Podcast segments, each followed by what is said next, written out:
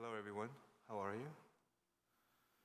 It's good to, uh, thank you for that quick response. Um, it's good to see everybody here again, and uh, obviously it's our second week together, uh, just in an in-person service. It's definitely a blessing, and uh, yeah, it's. Uh, sorry, I don't take this off. It's, uh, it's great to see everybody here and just to be able to worship together in one room. Um, just really just giving Him glory and giving Him praise. I want to say just a quick prayer for us before I just go into the message. Let's pray. Father, we thank you so much for your amazing love and your amazing grace. We thank you that we have an opportunity here today just to come together as your people to really to glorify, to praise, and to just to honor you and to be to be blessed by you and just to be uh, blessed by one another. And we just pray today that as we just delve into your word, that you would just remind us again of who you are and you would just just really just convict us and encourage us and help us to see more of you and to be moved by you and to just just to just to worship you. We thank you. In Jesus' name we pray. Amen. All right, t- today's passage was comes from the book of Matthew, um, and I know Pastor Francis was in the book of Ephesians, I think, for, for a while, and he was talking about community and gifts. And, and so today, as I had an opportunity just to uh, share, share God's word, I wanted to just share this parable, um, especially as he was t- talking a little bit about gifts and community. I want to talk about gifts a little bit in community and just to think about how we can be really faithful as we live our lives for the glory of God. Um, in these passages here, in you know, 25, Matthew 24, we, what, we, what we see Jesus is teaching about being prepared for his return uh, when after he, you know, after he has yet obviously to, to die on the cross yet, but after he goes to the cross and he goes to the, res- you know, he, he rises again and, you know, after he ascends, obviously there's this period of time, you know, that we are in, right, where before he, he returns. And so he, he teaches about being prepared for the return of you know, our Lord, our Master, our King, uh, our Savior. And so the passage before this one, he talks about the preparation and just the delay of his return and how we are to be ready for his return. And then now in this passage, what we see a little bit of is Jesus teaching us as we live in this time between his first coming and his second coming, between his resurrection, ascension, and now his return, how, how am I to live? How am I to be, you know, God's people? How am I to be his servant? How am I to live a life that truly brings him glory? Now, what does my life look like? And so today we want to look at this passage, and there's really three things I want to highlight uh, just the challenge, the call, and the motivation, right? The challenge, the call, and the motivation. The challenge that is given to these servants, the call of to faithfulness, right, that is there for the servants and, and the motivation they have to fulfill that call. And so want to really, as we think about the story, I mean, it's a, it's, it's a simple story, it's a f- fairly famous story. It's obviously a parable that Jesus gives.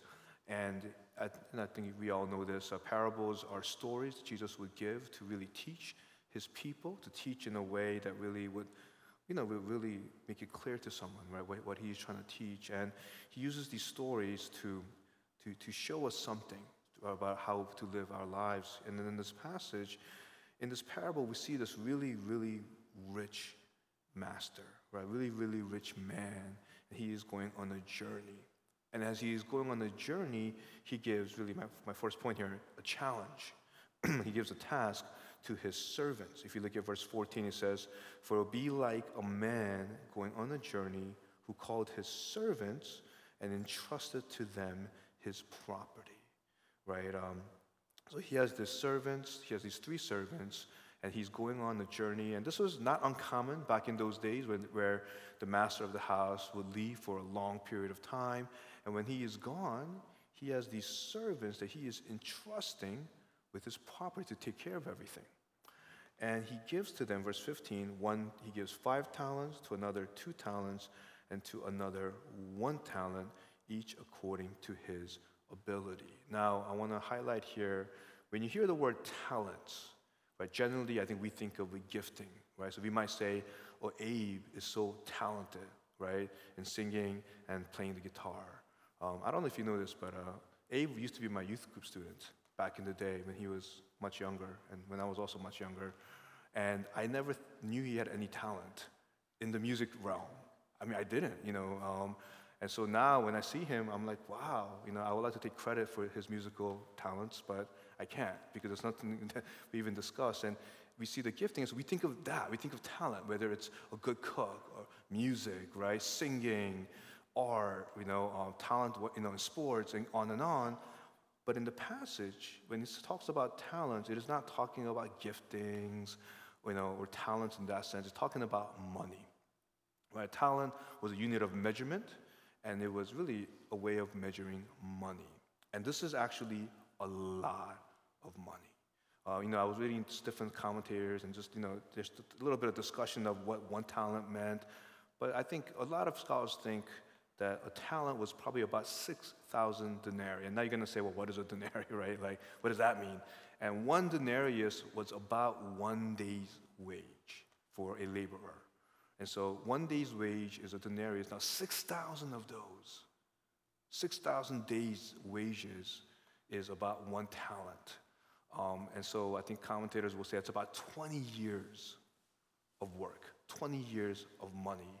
And that's hard to calculate. So I'm going to make it really simple. I don't know exactly how accurate, but let's simplify it and say one talent, maybe about $1 million, give or take. Right? Maybe two talents, $2 million, five talents, 5 million. That kind of makes it simple. So just think a very huge sum of money. Right? He is giving them an incredible amount of money, and he is expecting them to do something with it. Right? There's an expectation here to be fruitful with the money that I am giving you so that when I return, you know, there's fruit. There's something, you know, that I see that you did with these talents. So that's the challenge that the master is giving these three servants, right? He's going to be gone for a long time, right? We're not told how long, and he's going to give them an enormous sum of money, right? five talents, two talents, and one talent. And it says here, each according to his ability, which obviously shows us the one with the five talents was probably the most gifted, the most ability, and the one with the one talent was probably the least gifted in terms of ability. And so he takes that into account and he gives five talents, two talents, and one talent. And I think it's a reminder for us here as we look at this challenge that the master gives, that all of us, right? We, I think we're challenged in a sense, right? Because we are all given, not money in the sense here per se, but we're all given gifts. We are given abilities. Um, there's a quote that I read by uh, J.C. Ryle, which, which I actually really liked, and it pretty much says this. It says, anything whereby we may glorify God is a talent. Our gifts, our influence, our money, our knowledge, our health, our strength, our time, our senses, our reason, our intellect, our memory, our affections, our privileges as members of Christ Church, our advantages as possessors of the Bible, all are talents, right? And I like how he starts it. Anything whereby we may glorify God is a talent, or anything that we have, anything that I possess, whether it's my ability, whether it's my money, whether it's my time, whatever I have, if that can glorify God, he says, is a talent. And so to apply it to us, I think there is a challenge that we have from the Lord. Right? Obviously, the Lord, you know, he ascended and he's not going to be with us for a long time in the physical sense. And so there is a challenge that we have before he returns with the talents, with the gifts, with the abilities that he has given us to be fruitful, to use it for his glory. Another thing I think that we see here is everything we have, everything we own, it belongs to God. See, these servants had five talents, two talents, one talent. They had an enormous sum of money, but it's not their money right? It is the master's money. And so even if they make a lot of money on return, at the end of the day, ultimately, it's not, hey, I made a lot of money for myself, I did it for the master. Now, the master could obviously bless them with that and maybe even give them a percentage. That's up to him. But at the end of the day, these servants know that everything belongs to the master. They themselves belong to the master. And I think that's something that we have to be reminded of. I think a lot of times we think that our time, our money, our abilities, our lives, it just it belongs to me. It's all about me. It's my money, my time, my gifts, my possessions, my everything. So I want to do whatever I want to do, and I want to do it for my pleasure, maybe for the sake of my family. And, and then whatever's left over, Lord, I, I, I give this to you. We're kind of on the side. And I think it's a reminder, this passage as well. Everything that we have is by God's grace. And God is the owner of everything in our lives. My own life belongs to God. It was bought by the blood of Christ. I belong to Him. But everything that I own, everything that I have, ultimately it is the Lord's. And I have to be reminded of that every day. It's not just, hey, I tithe, here's my 10%, and so, you know, God, everything else is mine. No, everything, Lord, is yours, and I want to use it for your glory. I want to live my life remembering that my time, my money, my gifts, everything else I have, I want to use it for your glory. Ultimately, it all belongs to you. And so we see this challenge that the master gives. And now we're going to see the response. Okay, how, does, how do these servants respond? Because there is a call here to be faithful, and we see it right? We have the challenge, and now we have the call. And how do they respond? We see the first servant, it says here in verse 16, he who had received the five talents went at once and traded with them, and he made five talents more. Right? I think that's important to note is he didn't wait for a couple of days. He didn't, you know, take a nap. He didn't just kind of hang out. Let me wait a few months. No, no, no, no. He went at once right? I think he was excited. He couldn't wait to do something with these five talents. And what does he do? He makes five talents more. That is an incredible return, right? That's a 100% return, right? So if, if let's say it was $5 million, he took 5 million and he made 5 million.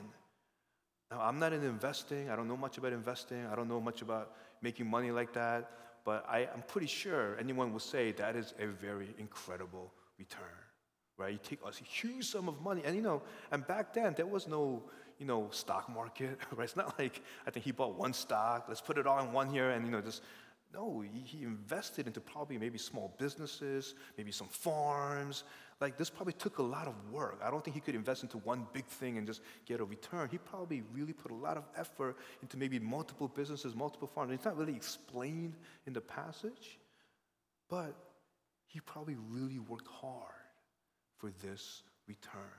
And so we see him eagerly, excited, just jumping at the chance. At once, he trades and he makes huge return. And then obviously we see the second servant the one who had two talents, he does the same thing. He makes two talents. And then we have the third servant. What does he do? Verse 18, he, he just digs a hole in the ground and he hides his master's money. Right now, again, it wasn't something that was not done. But there were people back in those days, actually a lot of people, especially during hard times, maybe of war, or if they thought somebody was going to try to, you know, rob them. Some people would dig holes in the ground and they would hide money in the ground. It's not unheard of. However, in the context of the challenge that the master is giving, this is obviously, and we're going to see later in the passage, this is not what was expected. This is not what was desired. He was expected to do something with this one talent, but he doesn't. He just digs a hole, he puts it on the ground, and this probably took him, what, at most a few hours, right? At most, depending on the, the size of the hole and the depth of the hole. He puts no effort into it. He just digs it in the ground. And, and I think, you know, he's probably scared. He's probably scared. What if I invest it and I lose the money? right? Like, I'm going to get in trouble. Or maybe he's also thinking, what if I invest and I make money? It's not mine anyway. Right? Clearly, this is not something that brings him any excitement. And so we, they do this, but then the master returns. And we see his return in verse, uh, verse 19. He returned to settle accounts. And then in verse 20, we see the person with the five talents. He says, Master, you delivered to me five talents. Here I have made five talents more. He's excited. Master, right? You gave me five. I made five more. It's sense of pride here. And so, what does the master do? Uh, verse 21. Um, these are words I think all of us would love to hear. Well done, good and faithful servant. You have been faithful over a little, I will set you over much. Enter into the joy of your master. Incredible words. Well done, good and faithful servant. But enter into my joy. You've done a great job. And then the second, the one with the two talents, he comes, says the same thing. Look, you gave me two talents, I made four. He's excited too. So what does the master say? Verse 23. If you look at verse 21 and 23, they are literally 100% the same. He says the exact same thing. Well done, good and faithful servant. You have been faithful over a little, I will set you over much. Enter into the joy of your master. So we see this great story, right? Man, you have five, you made five. You had two, you made two more. You went 10 and four. Everything is great. But then here comes a third servant. And he comes and he says, Master. And it's actually really rude. Look at the wording here. I knew you to be a hard man. He's insulting him, right? and you reap, reaping where you didn't sow, gathering where you scattered no seed. I was afraid, so I went and I hid your talent in the ground. Here, have what is yours. What is he saying? He's saying, I didn't want to do anything. I'm scared of you. Right? You know, you're a hard man. Right? You take what's not even, you know, something that maybe didn't even doesn't even belong to you. You don't do any work, you just take it. So I was scared of you, and so what do I do? I just hid it in the ground. Here. At least I didn't lose it. Here, here it is. And look at the response. It's also harsh. You wicked and slothful servant. You knew that I reap where I have not sown and gather where I scatter no seed. Then you ought to have invested my money with the bankers. At, at my coming, I should have received what was my own with interest. And he says to take the talent from him, to give it to the guy with the 10 talents. And so, pretty much, what is he doing? He's punishing him. He's not happy with him. Why? Because the call, and this is important, right, was to be faithful. I gave you these talents. And I took into account that you, over here with the five talents, you're more, you're more gifted. You have more ability. So I gave you more because I knew you could do more. You know, the one with the two talents, right? You know, I wisely gave you a little bit less because I knew you had maybe less ability. And so I gave you a little less to be faithful with what you have. And you with the one, I realized you're not as gifted as the guy with the five talents. And so I gave you less. I gave you one, which is still a huge sum of money so that you can be faithful with it. But you did nothing. You did nothing. You just hid it in the ground. You're lazy. You're wicked, right? And you're, and you're insulting me as well, right? And what I find interesting in this passage, or really encouraging, is the master's words to both servants, the first two, they're the same. Well done, good and faithful servant. But you were faithful over a little, I'm going to give you a lot, enter into my joy. Because it wasn't about the number, right? It wasn't the fact that you made five talents, you made two talents, right? And because you made five talents, I'm going to give you even more of a reward, even more of a commendation, even better words. No, no, he doesn't do that. He says the exact same compliment, exact same commendation, exact same warm, beautiful words to both servants. Why? Because it wasn't about how much you were able to do. No, it was about your heart, it was about your hard work, it was about your faithfulness. And the last servant, well, why is he punished? It's not because he only had one talent, it was because he lacked faithfulness. He lacked. He, he, he didn't care to do that. See, the last servant is scared, but it's not a good fear, right? I mean, you know, as Christians, we talk about the fear of God. And obviously, the fear of God is a beautiful thing, right? We're in awe, in reverent awe of the Lord, right? And that's a good thing. But this fear that he has, he's scared. He's just scared because he looks at the master in a very negative light. somebody who's going to punish him, somebody who takes, right? Uh, you know, he reaps where he has not sown, gather where he has not scattered. He's a very negative view of his master. And I think when we look at our own lives, I want to ask that question Am I faithful? Right? Because God has given me, God has given you so many gifts, right? We have obviously the gift. You know, if we're a Christian, if I'm a child of God, every one of us has a gift of, of the gospel. Right? So off the bat, we know every single one of us, if we believe in Christ as our Lord and our Savior, we, we've been forgiven, we've been saved, we know the grace of God that came, you know, and, and we know His mercy, we know the gospel. And so automatically we have this amazing gift in our lives. And if we know the gospel, then what are we called to do? We need to, we need to, we're called to share that gospel, right? We're called to let others know about that gospel as well through our testimonies, through our words. But also, all of us have some, t- some kind of gift, right? A, you might have a musical gift. Maybe you might have a cooking gift, right? Maybe you're very hospitable. Maybe you're very welcoming. Maybe you're very smart, right? Maybe you're very good at, we can go on and on. And, and the thing about it is, some of us maybe have the five talents.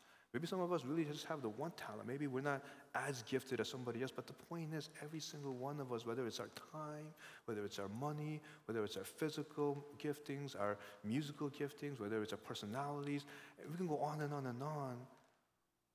We have gifts. We have abilities, we have time, we have money, we have different things that God has blessed us with. And as the quote that I read earlier, anything we have that can bring glory to God, that is a talent that I have. And so the question is Am I faithful? Do I want to be faithful? Do I want to use all that God has blessed me with for His glory, for His kingdom work? to bless others, to encourage others, to further His kingdom. What is my desire? What does my life look like? And I think for me, when I read this passage, it's a reminder of that. Do I want to be faithful? Or do I want to be like this servant, right? This last servant who just takes maybe the giftings that I have, maybe I just put it in the ground, right? And I just I don't really want to use it because maybe I'm afraid of what happens if I try to. Maybe it's not going to work. Maybe I'm going to be disappointed. Maybe I'm going to get hurt. Maybe people will judge me. Maybe people will belittle me. I mean, I don't know what it is, but what is my attitude? So we have the challenge and we have the call. But really, I want to highlight, lastly, the motivation. Right? What is the motivation to be faithful? See, when I look at these first two servants, it would appear that the motivation is love, is joy, is some kind of excitement for the master, right? If you look at that passage in the beginning, right? Verse 16, at once, he went at once and he traded with them.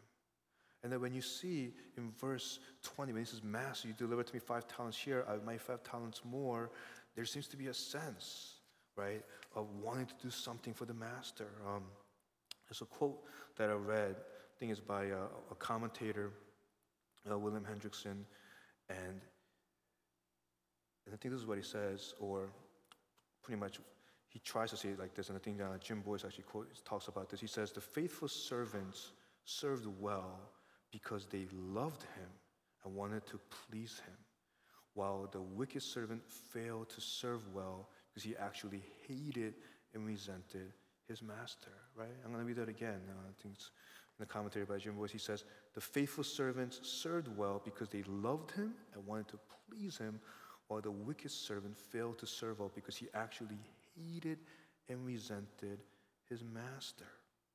I'm going to read something else here. He says, The man, this is the servant, has been waiting for this moment and is pleased at having done so well. Right? Hendriksen writes this. He says, The man's eyes are sparkling. He is bubbling over with enthusiasm. He's thoroughly thrilled and, as it were, invites his master to start counting. What is the point? What is the point they're making? It would appear that the first two servants, there's an excitement, there's a desire to please the master, so they work hard for him. Whereas this last servant, He resents the master. He doesn't like the master. He has no desire to do anything for him. So he does what he thinks is the bare minimum without getting in trouble, and he hides it. And so the question that I have for us is this How do I view God? Or how do I view Christ? But we say he's my Lord and my Savior. But he's my Lord, he's my master, and he's my Savior. But do I view the Lord as a slave master who I just have to please or he's out to get me? Right? I don't know if you ever did that. And I remember when I was growing up, um, you know, it's probably bad theology, right? So I remember I would be feel like, oh, I have to do something for God. But I wouldn't do it because I didn't want to, even though in my heart I felt convicted to do it. And something bad would happen. And I'd be like, oh God, I'm so sorry, right? Like, and I remember just having this kind of attitude, right? Or maybe I would say something that I shouldn't say, and I would stub my toe and be like, oh, God's punishing me, right? Or maybe I would feel like, oh, I should, you know, maybe I'm at church and youth group, and oh, I should talk to that guy over there who nobody likes because I think God wants me to be his friend. And then I wouldn't do it because I don't want to. And something bad would happen. I would be like, oh God, you know, like I feel like you're punishing me. And I, and I, would, I would think like this. And I remember there was a point in my life where I felt like God was like out to get me almost. And if I don't do all these good things or if I do these bad things, somehow God's gonna punish me. And so you just feel this weird sense of, you know, just just burden. And I think sometimes even as we grow up, we still feel that way.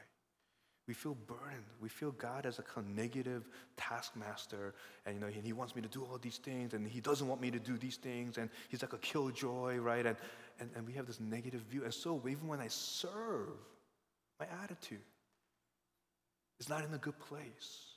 I don't want to be faithful. I just want to do the bare minimum so God doesn't, I don't know, punish me or so I don't feel guilty, right? Let me just get it out of the way so I don't have to feel this burden.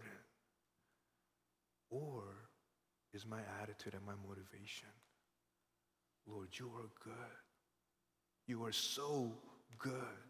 You bless me, right? You love me. And I just want to love you. I want to please you. And there's a joy in my heart that desires to love you and to serve you and to live my life for your glory. There's a desire in my heart to just take the gift that you have given me. Maybe they're amazing gifts, and maybe they're not even that impressive, but whatever I have, I want to take it. I want to use it for your glory because you are so good, and I want to love you. I want to please you. I want to live my life for you.